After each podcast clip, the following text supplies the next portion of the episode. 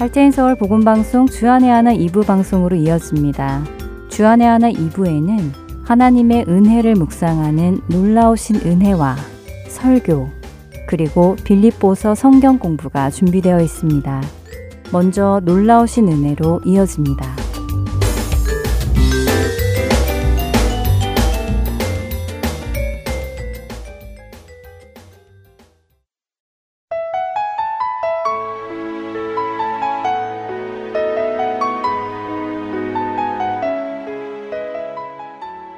애청자 여러분 안녕하세요. 놀라우신 은혜 진행의 김순혜입니다. 우리는 살아가면서 이러지도 저러지도 못하는 때를 만날 때가 있습니다.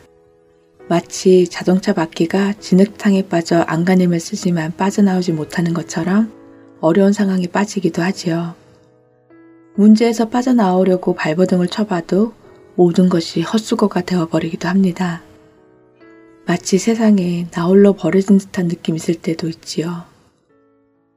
하지만 이런 때에도 우리 하나님께서는 우리를 보살피고 돕고 계신다는 것을 아십니까? 로마서 5장 6절은 우리가 아직 연약할 때에 기약대로 그리스도께서 경건치 않은 자를 위하여 죽으셨도다 라고 말씀하시지요. 그분은 성도를 향한 온전한 계획을 가지고 계시고 필요한 때에 적절히 그 손길을 드러내십니다. 우리가 우리의 힘으로 아무것도 해결할 수 없는 바로 그때, 도움을 기대하지도 못하는 바로 그때, 하나님의 은혜와 도움은 우리를 찾아옵니다. 성경은 2000년 전에 살았던 아픔과 절망에 빠져있던 한 사마리아 여인의 이야기를 기록하고 있습니다. 아시다시피 사마리아인들은 유대인들과 혈육 관계입니다. 이스라엘이 남과 북으로 나뉜 후 북이스라엘의 열 족속들은 아수르라는 강대국의 포로로 잡혀갑니다. 북이스라엘 땅에는 소수의 이스라엘인들만 남아 있었습니다. 이렇게 남게 된 사람들은 북이스라엘에 들어와 살게 된 이방인들과 결혼하며 섞여 살기 시작했습니다. 그리고 머지않아 이들은 하나님께서 자신들과 약속한 것들을 등지거나 자신들 마음대로 재해석하고 이방인들이 들여온 수많은 종교와 혼합시켜 부패한 종교를 만들었습니다. 남쪽에 남아있던 남유다 역시 바빌론이라는 강국의 포로로 잡혀가게 됩니다. 이들은 바빌론에 70년이라는 시간 동안 포로로 잡혀 있다가 하나님의 은혜로 다시 예루살렘이 있는 유대 땅으로 돌아오게 되었지요. 유대 땅으로 돌아온 유대인들은 북이스라엘 형제들이 이방인들과 섞여 살며 종교를 오염시킨 것을 보고 경악을 금치 못했습니다. 이런 연유로 남유다 사람들은 북이스라엘 사람들을 피가 섞인 잡종이라 부르며 형제인 그들을 멸시했지요. 유대인들은 사마리아 땅 자체를 밟지 않고 살아갈 정도였고 그들은 말도 나누지 않았습니다. 바로 이런 시대에 살던 한 희망 없는 사마리아 여인의 이야기가 성경에는 기록이 되어 있습니다. 요한복음 4장 1절에서 4절을 읽어볼까요? 예수께서 제자를 삼고 세례를 베푸시는 것이 요한보다 많다 하는 말을 바리새인들이 들은 줄을 주께서 아신지라. 예수께서 친히 세례를 베푸신 것이 아니요 제자들이 베푼 것이라. 유대를 떠나사 다시 갈릴리로 가실새 사마리아를 통과하여야 하겠는지라. 성경은 예수님께서 사마리아를 거쳐 가셔야 했다고 합니다. 말씀드린 대로 유대인들은 절대 사마리아를 거쳐가지 않습니다. 그들은 어떻게든 사마리아를 피해갔지요. 그런데 예수님께서는 이들과 다르게 사마리아를 거쳐가셨습니다. 거기에는 예수님께서 꼭 사마리아를 거쳐가셔야 했던 이유가 있기 때문입니다. 성경에는 이때만이 예수님께서 사마리아를 거쳐가셔야 했던 것으로 기록합니다. 다른 때에는 제자들과 함께 사마리아를 돌아서 가셨을 것이지만 이번에는 명확한 목적이 있으셨습니다. 예수님께서 희망을 잃고 길을 잃은 한 여인을 찾아 은혜를 주시기로 하셨기 때문입니다. 또한 그녀 한 명만이 아니라 그녀의 인생에 은혜를 베풀어 주심으로써 모든 사마리아인들에게까지 희망을 주시려는 것이었습니다. 요한복음 4장 5절에서 7절까지 또 읽겠습니다. 사마리아에 있는 수가라는 동네에 이르시니 야곱이 그 아들 요셉에게 준 땅이 가깝고 거기 또 야곱의 우물이 있더라. 예수께서 행로에 권하여 우물 곁에 그대로 앉으시니 때가 제 6시쯤 되었더라.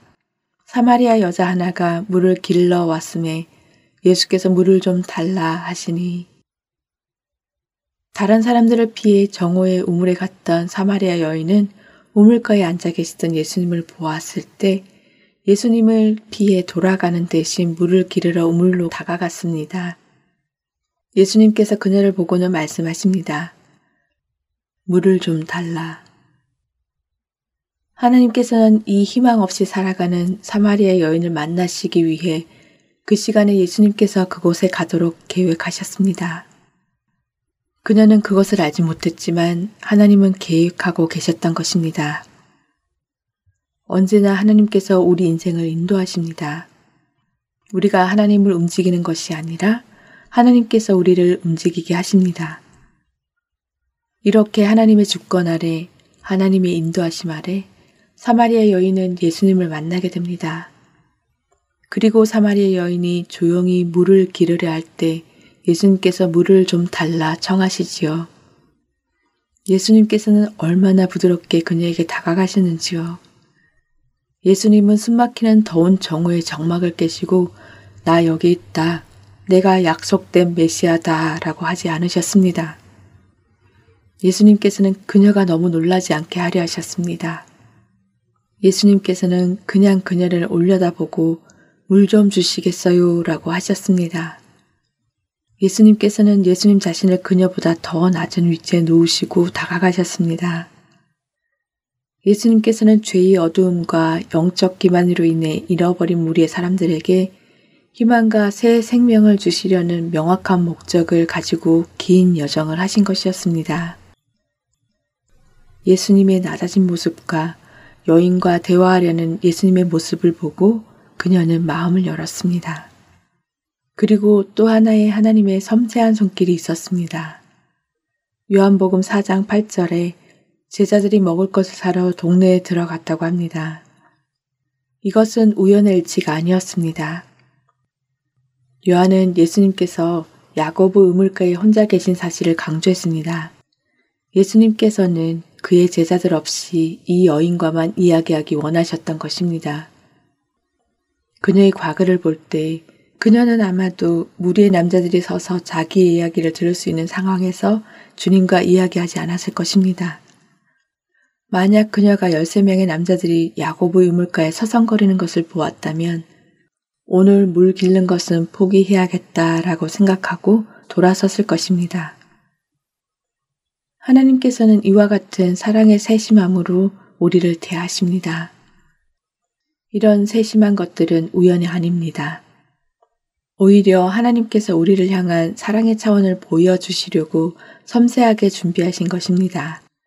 그 섬세하신 하나님의 사랑이 사마리아 여인의 삶에만 있을까요? 지금까지 우리의 삶 곳곳에 이런 하나님의 손길이 있었습니다. 다만 우리가 기억하지 못하고 감사하지 못할 뿐이었지요. 우리의 하루하루 1분 1초도 하나님의 주권에서 벗어나는 시간이 없습니다. 하나님의 인도하심에서 벗어난 일들은 없습니다. 어떻게 우리가 지금 이 시간까지 인도받아 살아가게 되었는지 하나님의 깊고 섬세한 은혜를 곱씹어 보는 한 주 되기를 원합니다. 놀라우신 은혜 마칩니다.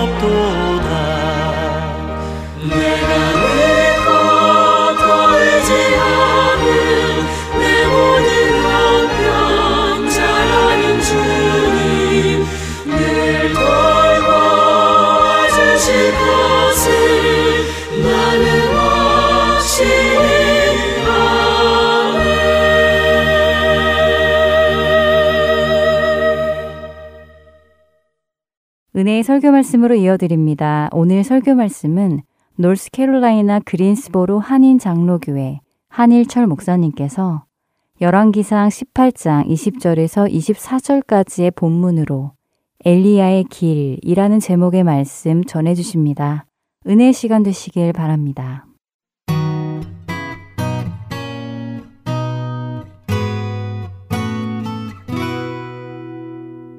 열왕기상 18장 20절에서 24절 말씀 제가 가지고 있는 구약성경 547쪽입니다. 열왕기상 18장 20절에서 24절 말씀 여러분이 가지고 있는 성경을 펴서 저와 여러분이 천천히 같이 읽습니다. 20절부터 24절 읽습니다. 아합이 이에 이스라엘의 모든 자손에게로 사람을 보내 선지자들을 갈멜산으로 모으니라 엘리야가 모든 백성에게 가까이 나아가 이르되 너희가 어느 때까지 둘 사이에서 머뭇머뭇 하려느냐? 여호와가 만일 하나님이면 그를 따르고 바알이 만일 하나님이면 그를 따를지니라 하니 백성이 말 한마디도 대답하지 아니하는지라. 엘리야가 백성에게 이르되 여호와의 선지자는 나만 홀로 남았으나 바알의 선지자는 450명이로다. 그런즉 송아지 둘을 우리에게 가져오게 하고 그들은 송아지 한 마리를 택하여 각을 떠서 나무 위에 놓고 불은 붙이지 말며 나도 송아지 한 마리를 잡아 나무 위에 놓고 불은 붙이지 않고 너희는 너희의 신의 이름을 부르라. 나는 여호와의 이름을 부르리니 이에 불로 응답하는 신 그가 하나님이 신이라. 백성이 다 대답하되 그 말이 옳도다 하니라. 아멘 살아계신 하나님의 말씀입니다 어, 지난 기사 난 것을 보니까 캘리포니아 주에 세 가지 재난이 겹쳤다는 내용이 있었습니다. 산불, 지진, 코로나 바이러스란 이 세 가지 재난을 동시에 경험한 최악의 한 주를 캘리포니아가 보냈다라는 기사였습니다. 지난 4월 말부터 비가 오지 않아서 극도로 건조한 상태에서 산불이 나니까 걷잡을 수 없이 된 것이죠. 산불이 진행되고 있는 곳에서 당장 필요한 것은 몇 대의 헬리콥터에서 뿌리는 그러한 물이 아니라 하늘에서 내리는 비일 것입니다. 코로나 바이러스로 인해서 전 세계 사망자 수는 현재 100만 명이 넘었고 미국에서만 20만 명이 넘어섰습니다. 신문에 보니까 미국에서 코로나로 죽은 사람의 숫자는 9.11 테러가 66일 동안 연속으로 일어나서 사망한 숫자와 같다는 것이에요. 그렇게 들으니까 피부에 딱 와 닿더라고요. 얼마나 많은 숫자가 미국에서 코로나 바이러스로 죽었는지 알 수가 있습니다. 그렇다면 이 코로나 바이러스 대유행에서 사람들에게 당장 필요한 것이 무엇이겠습니까? 백신과 치료제일 것입니다. 코로나로 겪는 경제적 어려움에서 당장 필요한 것이 무엇이겠습니까? 재정적인 안정일 것입니다. 고통받고 있는 각종 중환병에서 당장 필요한 것이 무엇일까요? 수술을 통한 병고침일 것입니다. 직장을 잃어서 몇 달 동안 쉬고 있다면 당장 필요한 것이 무엇일까요? 잡을 얻는 것이죠. 취직하는 것이죠. 이렇게 사람들은 모든 상황에서 당장 필요로 하는 것이 있다는 것입니다. 하지만 오늘 성경을 보니까 인간인 우리가 당장 필요로 하는 것과 하나님의 입장에서 우리 인간을 보았을 때에 너희들이 정말 필요한 것이 있다고 하나님은 말씀하고 계시다는 거죠. 우리는 당장 필요한 것이 있다고 하는데 하나님은 너희에게 정말 필요한 것이 있구나라고 말씀하신다는 것이에요. 그 차이점을 우리가 발견할 수가 있습니다. 그렇다면 오늘 본문을 통해서 우리에게 당장 필요한 것 그 이전에 정말로 우리가 필요한 것이 무엇인지를 살펴보아 하나님의 뜻을 오늘 찾았으면 좋겠습니다. 오늘 본문의 시대 배경은 주전 860년대로서 북조 이스라엘의 7대 왕 아합이 통치하던 시대였습니다. 아합의 왕 이세벨을 다 아시죠? 그 왕후 이세벨을 통해서 북조 이스라엘은 그 어느 때보다도 우상 숭배가 심각했습니다. 곳곳에 바알 신전을 세워서 그 안에다가 바알과 아세라 상을 두어 백성들로 하여금 그곳에 와서 제사하게 하고 예배케 했다는 것이죠. 하나님의 선지자는 너무나 박해가 심해서 죽음을 피해 동굴 안에 숨어 지내고 있었습니다. 하나님은 엘리야로 아합 왕에게 가서 앞으로 수년간 비도 오지 않을 것이며 심지어 이슬도 맺히지 않을 것이라고 전하라고 하셨습니다.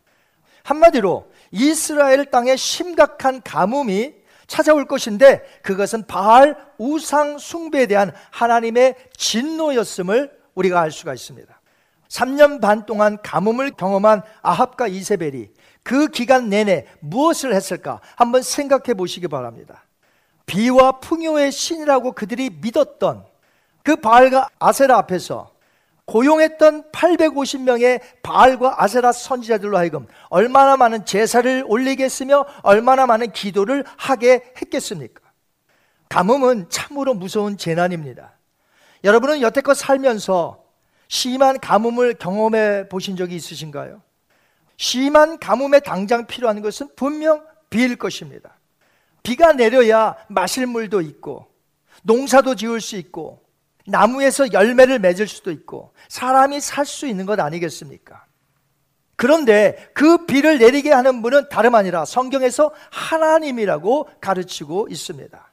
신명기 11장 14절 한번 같이 읽습니다.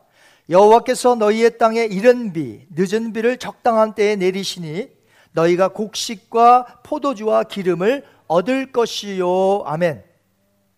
때를 따라 적당하게 내리는 비는 축복이며 하나님께서 허락하시는 은혜임을 우리는 압니다. 물론 하나님께서는 자연적인 이치의 현상을 두셔서 비가 오도록 하셨어요. 자연적인 이치의 현상으로. 하지만 그 비를 주관하셔서 이런 비와 늦은 비를 주시는 분은 하나님이라고 성경은 강조하고 있습니다. 또한 특정한 땅에는 불순종의 징계의 차원으로 비를 주시지 않아 흉년이 들도록 하신다는 것이죠. 신명기 11장 16절, 17절 제가 한번 읽겠습니다. 너희는 스스로 삼가라 두렵건대 마음에 미혹하여 돌이켜 다른 신들을 섬기며 그것들에게 절함으로 여호와께서 너에게 진노하사 하늘을 닫아 비를 내리지 아니하여 라고 되어 있습니다. 오늘 본문에 나오는 아합 시대가 바로 하나님의 진노를 사서 그 땅에 가뭄이 든 지 3년 6개월이 지속된 때였습니다. 하나님의 선지자들을 보이는 대로 죽였고 백성들은 바알 신앙을 갖게 만들었다는 것이죠. 악한 시대라는 것이죠. 하나님은 결국 진노하셔서 3년 반 동안 비 한 방울, 이슬 한 방울 맺히지 않도록 하셨으니 백성들의 그 비참함을 한 번 여러분 상상해 보시기 바랍니다. 그 기간에 죽은 자의 숫자가 얼마나 많았을까요? 아프리카에서는 가뭄과 기아로 엄청난 숫자가 매해 죽어가고 있습니다. 특별히 가뭄이 더 들었을 때는 더 많은 숫자가 죽어갔습니다. 북쪽 이스라엘에서도 많은 수가 죽었을 것입니다. 3년 반 동안. 말씀대로 비는 내리지 않았습니다. 그렇게 비를 요구하는 동안 가뭄은 3년 6개월째 지속됐다는 것이죠. 하나님께서 엘리야를 보내신 것은 그들에게 당장 필요한 것이 비가 아니라 정말 필요한 다른 것이 있다는 것을 엘리야를 통해 가르쳐 주기를 원하셨던 것입니다. 그것은 엘리야가 바울의 선지자들 450명과 대결을 펼침으로 누가 정말 참 신인가를 보게 하는 것이었습니다. 불로 응답하는 여호와가 참 신인 것을 보여주려고 했던 것이죠. 그래서 엘리야는 그 갈멜산까지 몰려온 백성들에게 결단을 촉구합니다. 열왕기상 18장 21절 말씀 같이 읽습니다.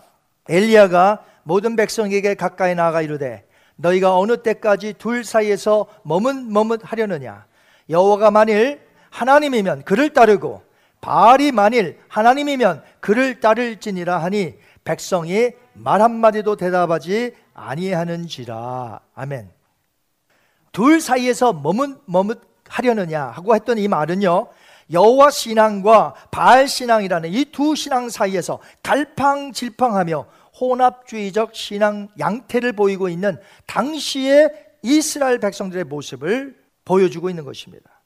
10월달 날마다 솟는 샘물이 나왔는데요. 제가 그 책을 보니까 구약 신명기서의 내용을 다루고 있습니다. 이 날샘 디렉터가 계세요. 조철민 목사님이라는 분이 있는데 그분이 이 날샘 처음 페이지에 보면 이렇게 썼더라고요. 신명기는 하나님께서 자기 백성을 선택하신다와 하나님의 백성은 하나님을 선택해야 한다로 정리됩니다. 이를 다시 한 문장으로 요약하면 하나님께 선택받은 백성은 하나님을 선택해야 합니다. 그런데 하나님께 선택받은 이스라엘이 어리석게도 누구를 선택했습니까? 바알을 선택했습니다. 이제 더 이상 바알이 아니라 하나님을 따라야 한다고 엘리야는 그들에게 촉구한 것이죠. 그 당시 백성들은 바알을 섬기고 있었던 것이 분명하지만 그렇다고 완전히 여호와 하나님을 버리고 떠나느냐 그것도 아닌 것이에요. 한마디로 혼합주의로 살았다는 것이에요. 여러분, 하나님은 혼합주의를 매우 미워하십니다. 한 사람은 결코 두 주인을 섬길 수가 없습니다. 섬길 수가 없어요. 예수님이 말씀하셨죠.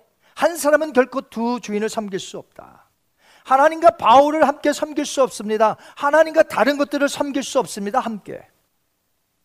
예수님은 우리에게 대충대충 적당히 하나님을 섬기라는 적이 한 번도 없으십니다. 그런 말씀 하신 적이 없어요. 오히려 이 말씀을 한번 들어보세요. 마가복음 12장 30절.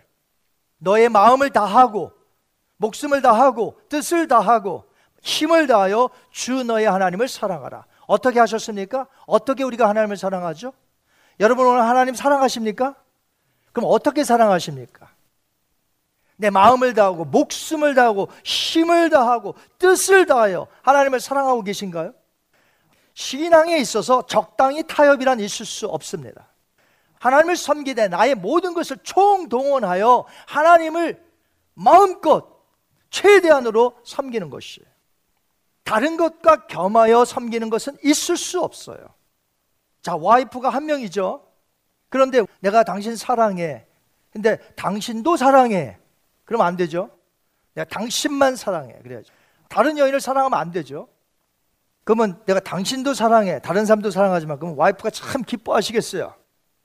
하나님이 그렇습니다. 내 마음을 다하고 뜻을 다하고 목숨을 다하고 생명을 다하여 하나님을 섬기고 사랑하는 것을 하나님이 기뻐하시지. 이것도 사랑하고 저것도 사랑하고 바알도 사랑하고 이런 거 저런 거 다 사랑하면서 하나님도 사랑하는 것을 하나님이 기뻐하실까요? 절대 그렇지 않습니다. 하나님은 혼합주의를 싫어하십니다. 그런데 문제는 혼합주의를 떠올리면 대부분 크리스찬들은 이렇게 말한다는 것이에요. 본인이 나는 혼합주의 신앙 아니에요. 나는 예수님만 섬길 뿐 바알 같은 우상도 섬기지 않고 이단 사이비에 빠지지도 않았으니 나는 혼합주의가 아니라고 생각하지만 정말 그럴까요? 20세기 영국의 기독교인 중에 유명한 사람이 있습니다. C.S. 루이스란 유명한 사람이 있었는데 순전한 기독교란 책이 굉장히 유명해요. 그런데 그 책만 쓴 것이 아니라 여러 책들을 썼는데 특별히 그 영화 시리즈로도 나왔죠. 나니아 연대기라는 아주 시리즈 영화가 있는데 그것이 소설을 영화로 만든 건데 그 소설을 누가 썼느냐? C.S. 루이스가 썼습니다. 그는 회심하기 전에 무신론자였다고 합니다. 15세 청소년이었던 어, 루이스는 어린 시절에 기독교 신앙을 버리고 무신론자가 되었습니다. 그때부터 루이스는 여러 신화와 그 초자연적인 마술에 깊은 관심을 가지고 거기에 빠져서 살았었어요. 하지만 30세가 되던 1929년 다른 크리스찬들의 영향을 받아서 예수님을 영접하고 한평생 성공의 교회를 다니는 평신도로 살았습니다. C.S. 루이스는 목사가 아닙니다. 작가이면서 교수였고 기독교 변증가였으며 영국 성공의 평신도였어요. 그런데 그의 책 순전한 기독교에 보면 이런 내용이 나와요. 이것을 소개하려고 합니다. 종교가 단순하기를 바라는 것은 전부 미숙한 철학입니다. 제가 물탄 기독교라고 부르는 것은 많은 사람들이 하늘에 선한 하나님이 계시니 만사 형통할 것이라고 말하기 때문입니다. 그것은 죄, 지옥, 악마, 구속이니 하는 어렵고 무서운 교리들은 전부 제쳐놓은 채 단순하기만을 바라고 있습니다. 이렇게 말했어요. 무신론자였다가 회심한 후에 성경을 깊이 연구하다 보니 신자들 중에 의외로 적당 적당히 신앙생활하는 사람들이 많다라는 것이에요. 그걸 느꼈던 것이에요.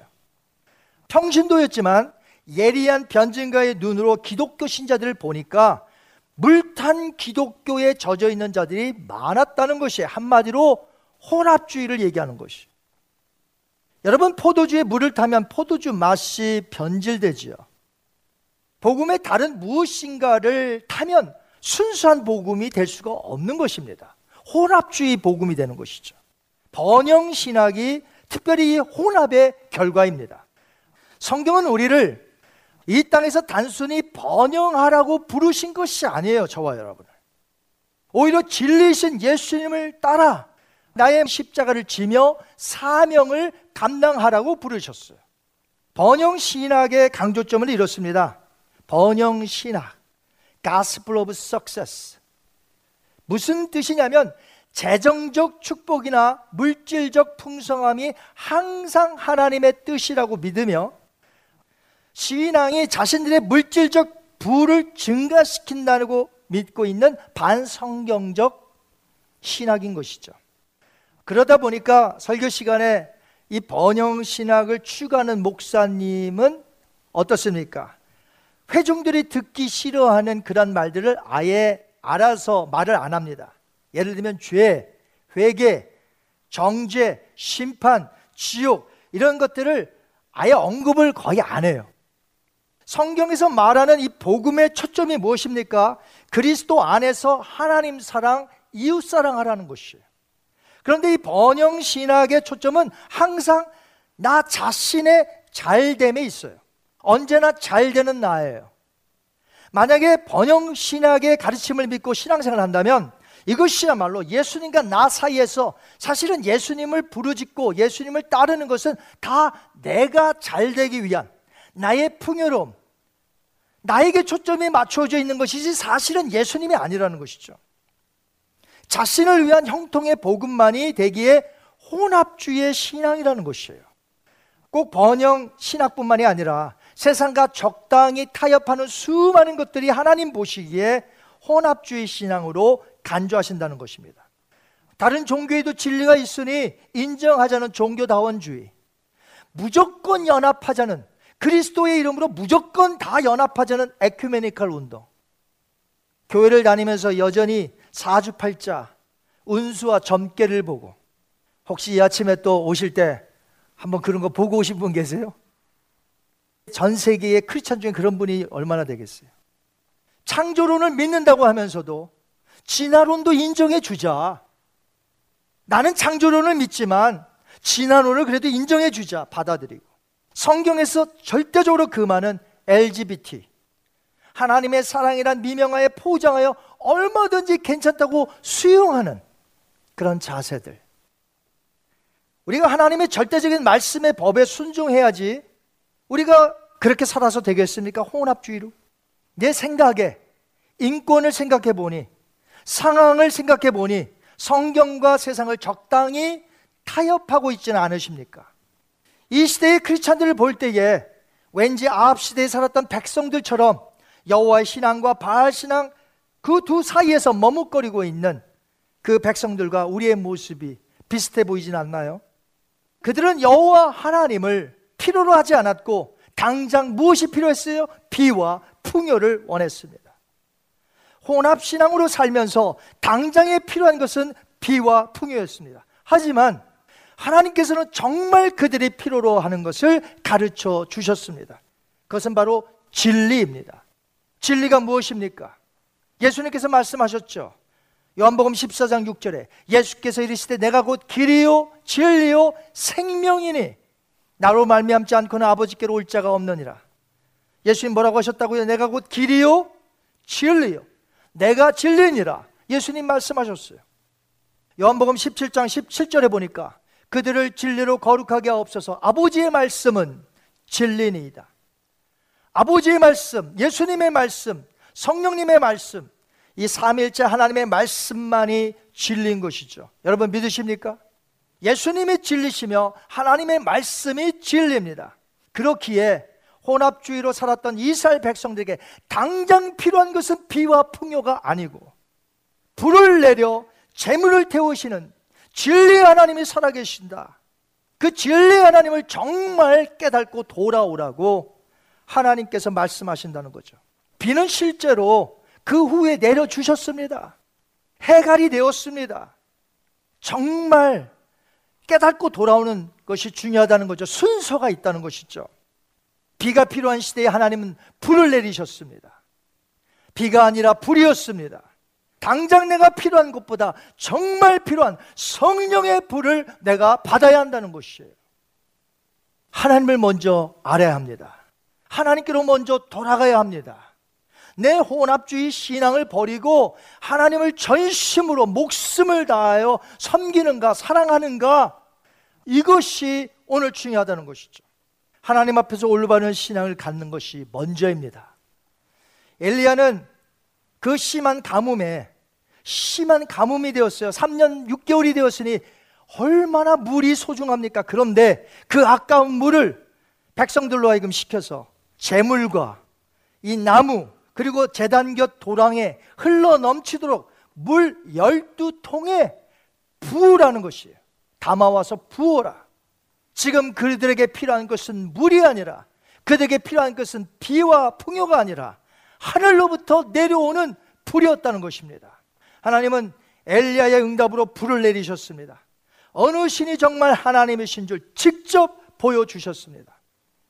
450명이나 되는 바알 선지자들이 하루 종일 기도했어요.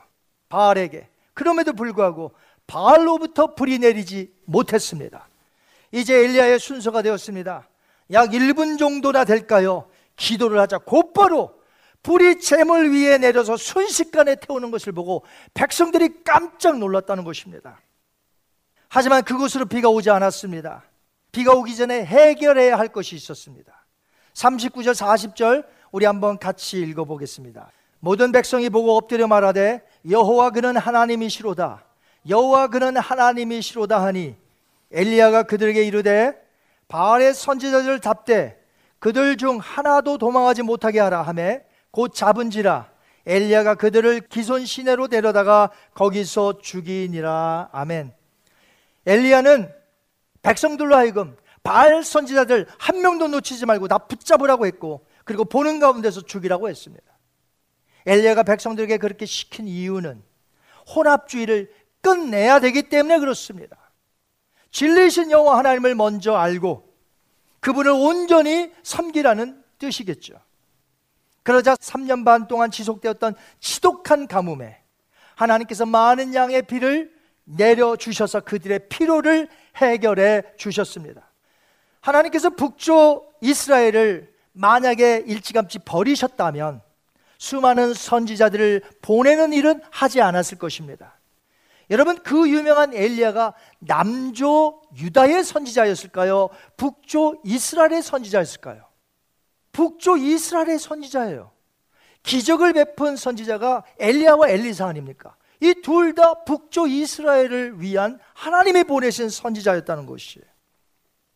북조 이스라엘을 사랑하셔서 하나님이 그 선지자들을 보내셨다는 것이에요. 북조 이스라엘이 마귀를 원하는 것이 아닙니다. 회개하고 돌아오라고 유명한 선지자들, 능력의 선지자들을 보내셨던 것이죠. 그렇기에 북조 이스라엘에게 3년 반 동안 가뭄을 주시면 멸망하라는 뜻이 아닙니다. 진리이신 여호와 하나님을 깨닫고 돌아와 진리 안에서 다시금 거룩한 삶을 회복하여 3년 반 동안 그래서 가뭄을 주신 것이에요. 깨달아 진리이신 하나님 앞으로 돌아오라고. 지금 우리는 말할 수 없는 고통의 코로나 바이러스 팬데믹에서 제한적으로 살아가고 있습니다. 지금 여기 꽉 차서 예배 드려야 할 시간에 지금 이렇게 예배 드리고 있습니다. 우리에게 당장 필요한 것이 무엇입니까?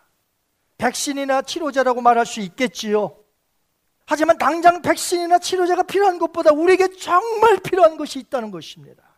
그것은 진리신 예수 그리스도에게로 내가 전심으로 돌아가는 것이에요. 대충 살았다면 이제는 그것을 청산해야 돼. 살아계신 하나님이 계시고 그분이 이제 다시 오실 텐데 우리가 적당히 살아서 되겠습니까? 여러분. 주님을 온전히 섬기는 것입니다. 현재 코로나 백신과 치료제가 모든 사람에게 필요하죠. 필요하지 않는 사람이 있나요? 이 모든 두려움에서 백신과 치료제가 필요 없는 사람 있나요? 모든 사람에게 정말 필요한 것은 진리 대신 예수 그리스도라는 것이에요. 무신론자이건 불신자이건 신자이건 할 것 없이 이 어려운 시기에 참 하나님이 누구신지 진리 가운데로 들어가야 한다는 것이죠. 그러므로 오늘 우리가 각자가 깊이 생각해 봐야 하는 것은 그동안 내가 혼합주의 신앙에 빠진 것은 아닌지 성령 충만해야 할 내가 어떤 중독에 깊이 빠진 것은 아닌지 그래서 헤어나오지 못하고 있는 것은 아닌지 우리 자신을 성찰해 봐야 할 줄 압니다. 백성들이 바알의 선지자를 직접 붙잡아서 전부 제거하자 하나님은 그제서야 단비를 허락해 주셨습니다. 이처럼 가뭄을 두고 백성들의 생각과 하나님의 생각은 달랐던 것입니다. 당장의 비와 풍요를 주십시오. 라고 했다면 하나님은 당장이 아니라 정말 너에게 필요한 것이 있느니라. 생각이 이렇게 달랐다는 것이. 이사에서 55장 8절과 9절에 보니까 내 생각이 너의 생각과 다르며 내 길은 너의 길과 다름이니라. 여호와의 말씀이니라. 이는 하늘이 땅보다 높음 같이 내 길은 너희의 길보다 높으며 내 생각은 너희의 생각보다 높음이니라. 그렇습니다, 여러분. 우리의 생각과 하나님의 생각이 다를 때가 너무나 많습니다. 사람들은 이 코로나 팬데믹에서 당장 백신과 치료자가 필요하다고 합니다. 당장 중환병에서 고침받아야 하고, 당장 시련과 고통이 멈춰야 하고, 당장 경제적으로 안정이 되어야 하고, 당장 취직이 되어야 합니다. 하지만 하나님의 생각은 다르십니다. 진리이신 예수님을 정말 제대로 믿고 따르고 있는지 우리에게 묻고 계신다는 것이. 너 정말 나를 사랑하느냐? 너 정말 나를 믿고 따르느냐? 정말 진리의 말씀대로 오늘을 살아가고 있는지 우리에게 부족한 종을 통하여 여러분에게 묻고 계십니다. 늘 죄에 대해서 민감하며 죄를 회개하고 있는지 묻고 계십니다. 그렇게 살 때에 하나님은 우리에게 필요한 백신과 치료제도 허락해 주실 것이며 하나님의 능력으로 이 바이러스도 물러가게 하실 줄 압니다. 우리에게 무엇인가 꼭 필요한 것이 있다면 하나님이 주실 것이고 혹시 있어서는 안 되는 것이 있다면 하나님은 주시지 않을 것입니다. 하나님께서 우리의 필요를 주시는 것도 전적으로 그분의 속 안에 달려 있기 때문에 그래요. 번영 신학에서는 가르치는 대로 이 세상에서 무조건 잘 되는 나, 형통하는 나를 만드신다고 주장하나 그런 것은 성경에 기록되어 있지 않습니다. 중요한 것은 하나님께서 우리를 선택하셨으니 진리신 주님을 내가 온전히 따라간다는 것이죠. 비록 어렵더라도 정말 필요한 예수 그리스도 오늘 우리가 따르며 살고 있습니까? 그것이야말로 하나님이 우리를 보실 때, 우리 교회를 보실 때 가장 기뻐하시는 삶인 것입니다. 오늘 주신 말씀대로 당장에 필요한 것보다 정말 필요로 하는 것, 예수 그리스도를 온전히 섬기며 그분의 진리 말씀대로 따라 살 때에 하나님께서 채우실 것을 채우시고 우리에게 불필요하다면 안 주실 것이고 그것은 하나님이 하실 줄 믿습니다. 이제부터 어떻게 사시렵니까? 혼합주의 신앙을 버리고 이제 온전히 마음을 다하고 목숨을 다하고 뜻을 다하고 힘을 다하여 주 하나님을 사랑하며 어려운 이웃을 돌보며 세계 선교를 감당하시는 저와 여러분이 되시기를 주님의 이름으로 축원합니다.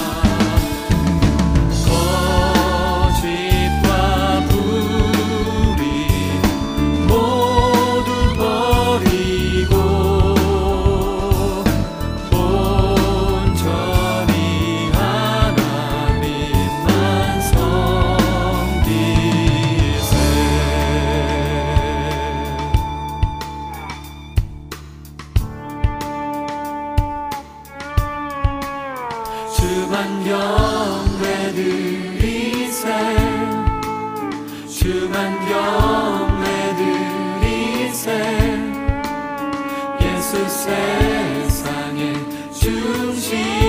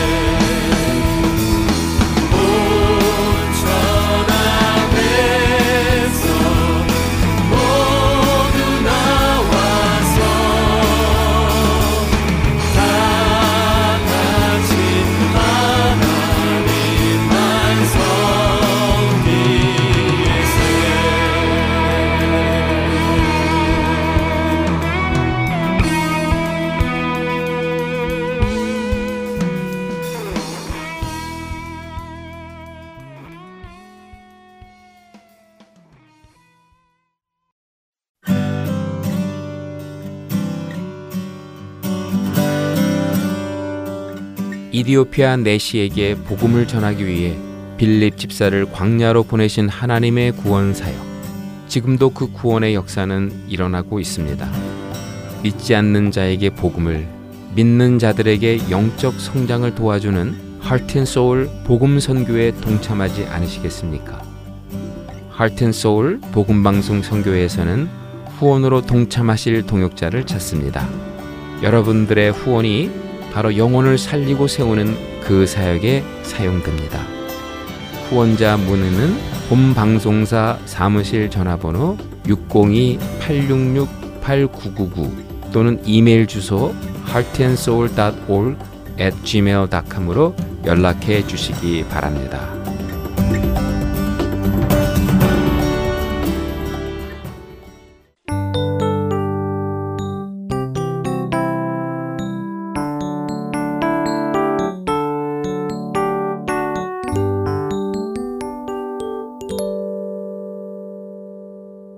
계속해서 빌립보서 성경 공부 보내드립니다.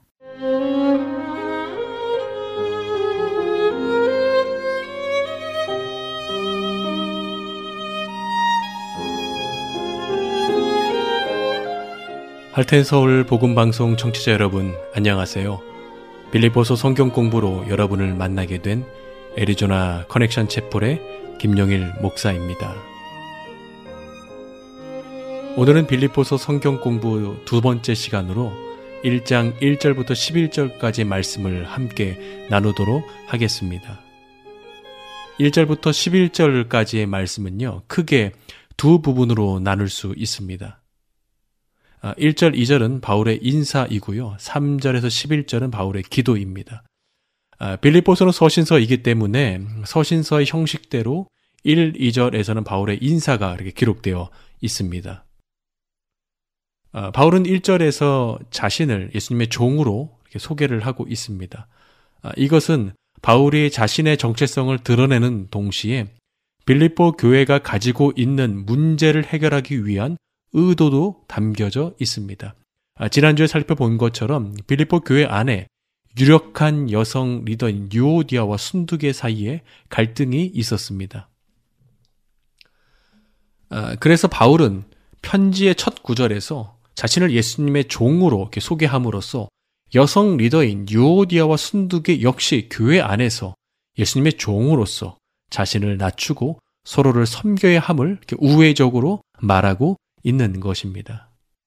아, 이어서 3절부터 11절까지는 바울의 기도가 시작이 됩니다. 여기서 우리는 바울의 네 가지 기도를 볼 수가 있습니다. 아, 첫 번째 기도는요. 바울은 빌립보 교회가 지속적으로 복음 사역에 참여한 것을 감사드렸습니다. 아, 바울은 빌립보 교회를 위한 기도를 할 때마다 기쁨과 감사가 있었습니다. 그 이유를 5절에서 이렇게 설명을 합니다. 아, 너희가 첫날부터 이제까지 복음을 위한 일에 참여하고 있기 때문이라. 아, 빌립보 교회가 첫날부터 이제까지 복음을 위한 일에 참여하고 있기 때문이었습니다. 바울은 이미 빌립보 교회를 떠난 지 오래되었지만 빌립보 교회는 바울의 파트너가 되어서 복음 사역에 참여하고 있었습니다. 아, 특히 여기서 복음 사역에 참여한 기간이 나오는데 첫날부터 이제까지라고 기록되어 있습니다. 첫날은 루디아가 집을 개방해서 빌립보 교회가 탄생한 그 첫날입니다. 아, 그리고 이제까지는 바울이 로마 감옥에서 빌립보서를 기록하고 있는 바로 그때 그 현재를 말하고 있는 것입니다.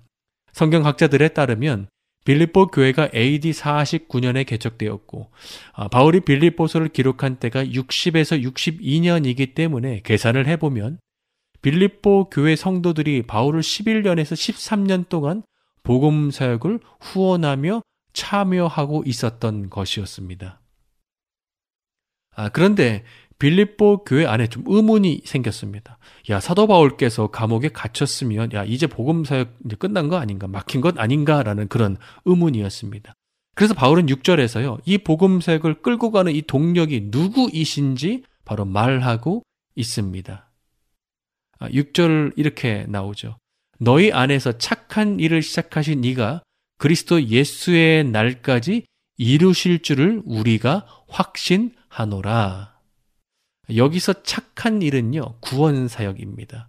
하나님께서 시작하신 구원의 사역을 예수님의 날, 즉 구원이 완성되는 그 마지막 날까지 하나님께서 마무리 지우신다는 것입니다. 복음 사역의 동력은요, 결코 우리가 아닙니다. 우리는 그저 순종하고 헌신하면 되는 것입니다.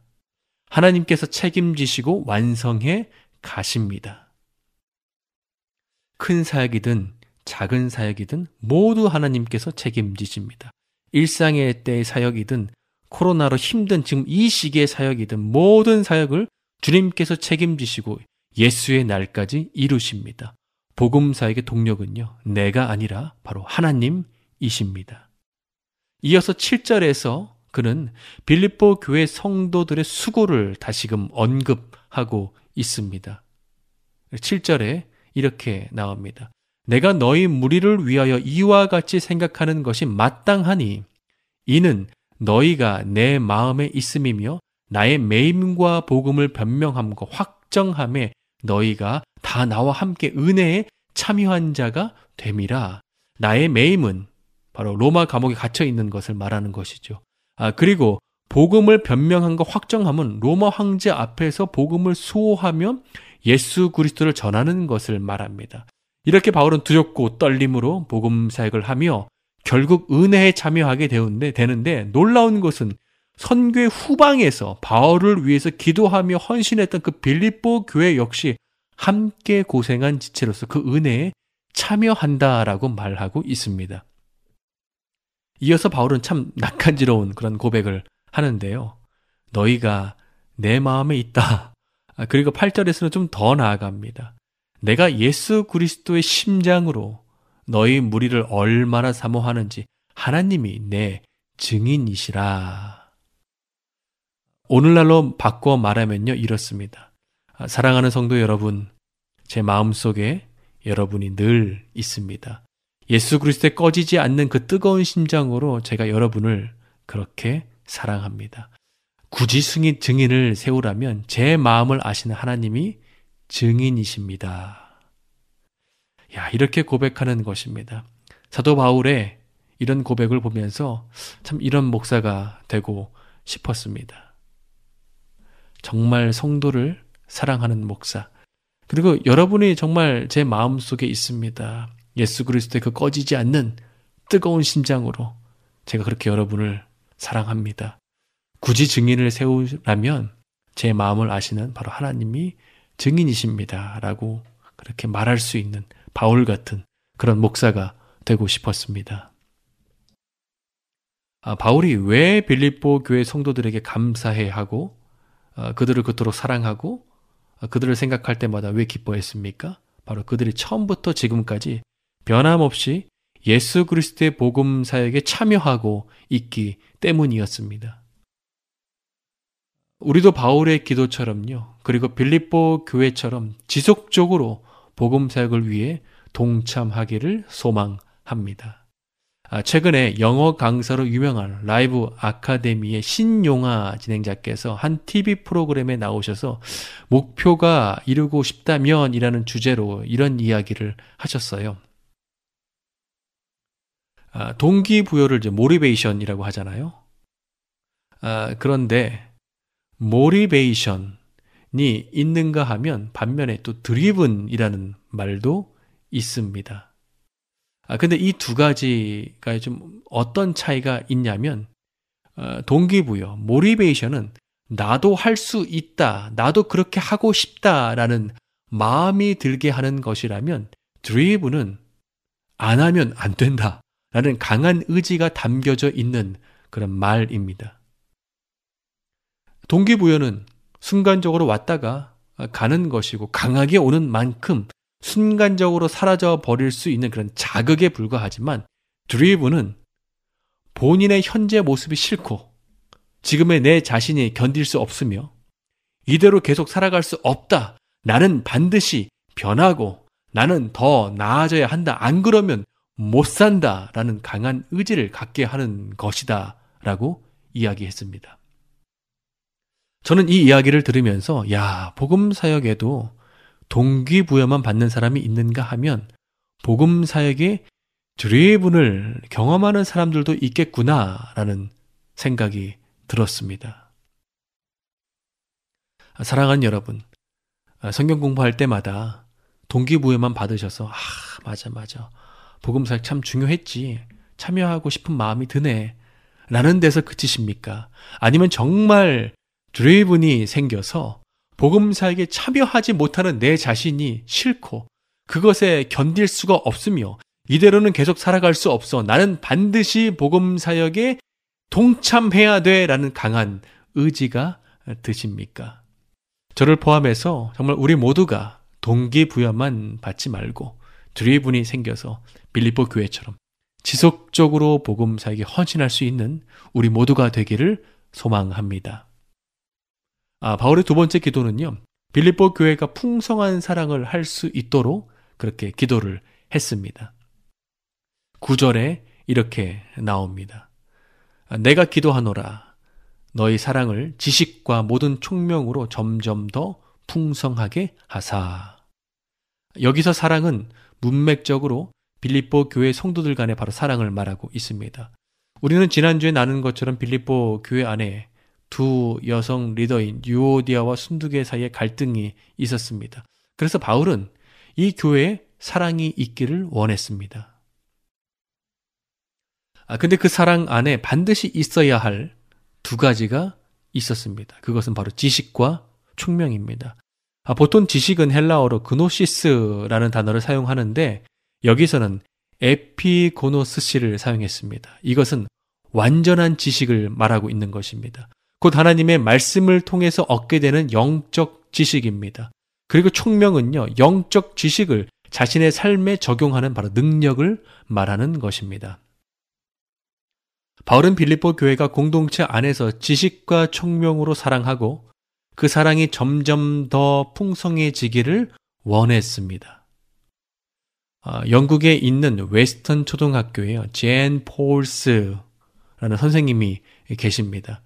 이분이 재직 중인 초등학교는요, 학생의 41%가 무상급식 지급 대상자이고 34%가 너무나 가난한 빈곤층입니다. 근데 이번에 코로나 바이러스로 인해서 영국에 확산되자 학교에 휴교령이 내려졌습니다. 그저 선생님의 마음이 덜컥 내려앉았습니다. 형편이 어려운 제자들이 학교에 다닐 때는 무료 급식을 먹었는데 학교가 문을 닫으니 가정 형편이 어려운 제자들이 외출도 못하고 끼니를 걸을까봐 그 걱정이 되었습니다. 야, 어떻게 하면 아이들이 굶지 않을까 고민하던 폴스 선생님은 직접 학교 급식을 배달하기로 마음먹었습니다. 선생님은 매일 제자 78명의 점심을 가져다 주기 위해서 이민 가방 같은 두 곳에요. 78인분의 식사를 넣는 것입니다. 그리고 양손 가득히 또 비닐봉지에 가득 채웠습니다. 무게가 한 18kg 정도 되었다고 하는데 그렇게 그 무게를 들고 약 2시간을 걸으면서 집집마다 방문하는 것입니다. 사회적 거리두기를 해서 문 앞에 음식을 내려놓고 배움의 기회를 놓칠세라 숙제도 이렇게 전달을 합니다. 그리고 문을 똑똑똑 두드린 후에 멀리 떨어져서요. 학생이 나오면 얼굴을 확인하고 멀리서 이제 손 흔들면서 안부 묻고 야, 거 내가 숙제 놔뒀는데 숙제는 이렇게 하는 거야 라고 설명까지 해주는 것입니다. 한 언론사에서 인터뷰를 하면서 왜 이런 일을 시작하게 되었습니까? 라고 물었습니다. 그러자 선생님께서 가정 형편이 어려운 어린이들이 적어도 하루에 한 끼라도 배불리 먹이고 싶어서 시작하게 되었습니다. 라는 짧은 말을 남겼습니다. 이것이 공동체 안에서 정말 잘 사랑하고 더욱 사랑하는 것 아닐까요? 우리도 주님께서 맡겨주신 우리 공동체 안에서 정말 잘 사랑하고 더욱 사랑해야 합니다. 예수님은 새 계명을 주시면서 이렇게 말씀하셨습니다. 요한복음 13장 34절 35절인데요. 새 계명을 너희에게 주노라. 서로 사랑하라. 내가 너희를 사랑한 것 같이 너희도 서로 사랑하라. 너희가 서로 사랑하면 이로써 모든 사람이 너희가 내 제자인 줄 알리라. 예수님의 제자임을 드러내는 단 하나의 표가 무엇입니까? 바로 사랑입니다. 공동체 안에서 잘 사랑하고 더욱 사랑하는 저와 우리 모두가 되기를 소망합니다. 바울의 세 번째 기도는요, 빌립보 교회가 영적 분별력을 갖도록 그렇게 기도했습니다. 11절에 아, 이렇게 나옵니다. 너희로 지극히 선한 것을 분별하며 또 진실하여 허물 없이 그리스도의 날까지 이르고 여기서 분별하다는 진짜와 가짜를 분별하기 위해 구별하기 위해 시험할 때 쓰는 그런 단어입니다. 아, 빌립보 교회는 분별력이 필요했습니다. 왜일까요? 유대주의자들의 거짓 복음이 들어왔기 때문입니다. 근데 유심히 안 보면요, 그들도 성경을 말하는 것 같습니다. 아, 그러나 분별력을 갖고 보면 가짜 복음을 말하는 자들이었습니다. 10절에서 또라는 말이 나오는데요. 이게 좀 불필요한 번역입니다. 또가 있어서 앞뒤가 좀 나뉘어진 것 같지만 사실 이것은 목적절이면서 결과절이기 때문에 원문에 가까운 발음 번역은요. 너희로 하여금 지극히 선한 것을 분별하여 그 결과로 진실하여 허물이 없이 그리스도 날까지 이른다라는 그런 뜻입니다. 아, 그래서 세 번역 성경도 여러분이 가장 좋은 것이 무엇인가를 분별할 줄 알게 되는 것입니다. 그리하여 여러분이 그리스도 날까지 순결하고 흠이 없이 지내며라고 그렇게 번역을 했습니다. 분별력의 결과는 바로 진실해지고 깨끗해지는 것입니다. 아, 진실하다의 원어적인 뜻은요, 햇빛으로 판단하다는 것입니다. 고대 사회에서는 도자기 제조업이 주된 산업이었습니다. 도자기의 값이 싼 것은요, 두껍고 둔탁한 것이었고, 값이 비싼 것은 얇고 청명한 색깔을 가진 것이었습니다.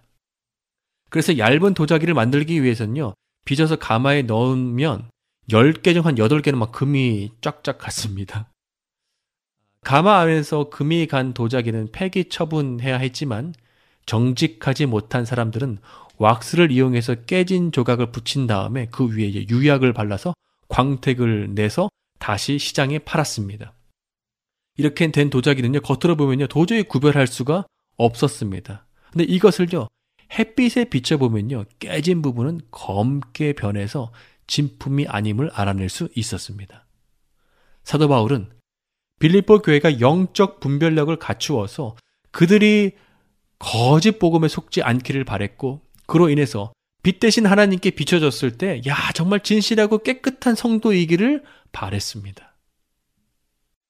아, 그렇다면 우리는 어떻게 분별력을 갖출 수 있을까요? 존 맥아더 목사님은 분별력이라는 책에서 분별력을 가질 수 있는 방법들을 소개를 하고 있습니다. 먼저는 분별력을 갈망하는 것입니다. 그리고 기도하는 것이죠. 야고보서 1장 5절에 너희 중에 누구든지 지혜가 부족하거든 모든 사람에게 후히 주시고 꾸짖지 아니하시는 하나님께 구하라 그리하면 주시리라 한 것처럼 분별력을 구하는 것입니다. 두 번째는 분별력 있는 리더를 따르는 것입니다. 신뢰할 만한 분별력을 가진 사람을 닮아가는 것입니다. 그의 말씀을 듣고 책을 읽고 교제하면서 영향을 받는 것입니다. 세 번째는 성령님을 의존하는 것입니다. 고린도전서 2장 13절에 우리가 이것을 말하거니와 사람의 지혜가 가르친 말로 아니하고 오직 성령께서 가르치신 것으로 하니 영적인 일은 영적인 것으로 분별하느니라는 것처럼 성령님을 의지하는 것이죠. 마지막 네 번째는 성경을 읽는 것입니다. 진리의 말씀의 성경을 읽을 때 우리가 분별력이 생깁니다. 아, 제가 참 감사한 것은 이렇게 시간을 내셔서 복음 방송을 들으시는 청취자분들은 지금 하나님의 말씀으로 분별력을 쌓고 계시는 중이십니다. 계속해서 하나님의 말씀으로 영적 분별력을 쌓으시길 바라며 영적 분별력으로 진실하고 깨끗해지는 저와 우리 모두가 되기를 소망합니다. 바울의 네 번째 기도는요, 빌립보 교회가 의의 열매를 맺기를 기도했습니다. 11절 아, 보게 되면 이렇게 나옵니다. 예수 그리스도로 말미암아 의의 열매가 가득하여 하나님의 영광과 찬송이 되기를 원하노라. 의의 열매란 예수를 믿는 우리가 그 믿음을 삶에서 드러내, 드러내는 실천적인 의를 말하고 있습니다. 한 번은 제가 길을 걷고 있는데 옆에서 자동차가 뽕 하는 막 큰 굉음 소리를 냈습니다. 야, 로컬에서 왜 저렇게 과속을 하나 봤더니 자동차가 제자리에 그대로 있는 거예요. 공회전 하는 것이었습니다.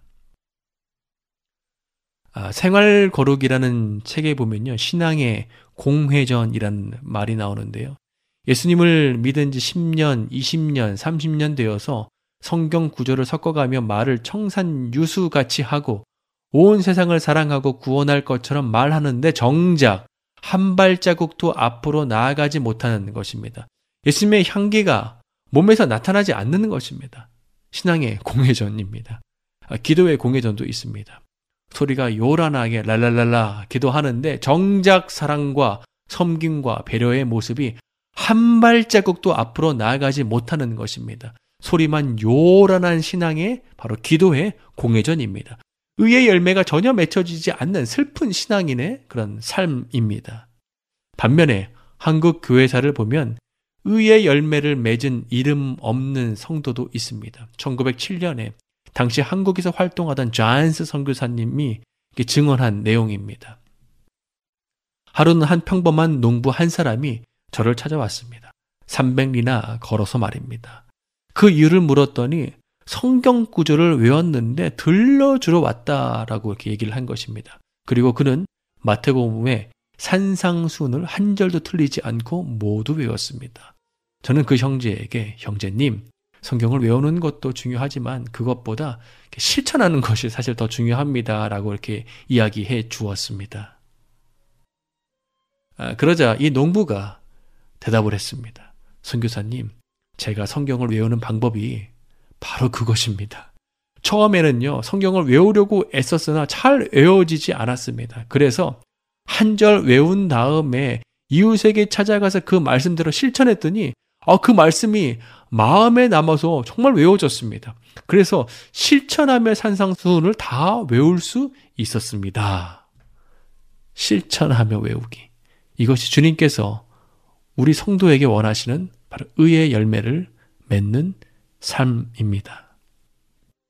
오늘 우리는 바울의 네 가지 기도를 살펴보았습니다. 지속적으로 복음 사역에 동참하는 것, 그리고 풍성한 사랑을 맺는 것, 그리고 영적 분별력을 갖는 것, 그리고 의의 열매를 맺는 것. 이 바울의 기도가 우리의 기도가 되어서 복음 사역에 동참하고 풍성한 사랑을 맺고 영적 분별력을 갖추며 의의 열매를 맺는 저와 우리 모두가 되기를 소망합니다. 빌립보서 성경 공부 오늘 시간을 마치겠습니다. 다음 주에 뵙겠습니다.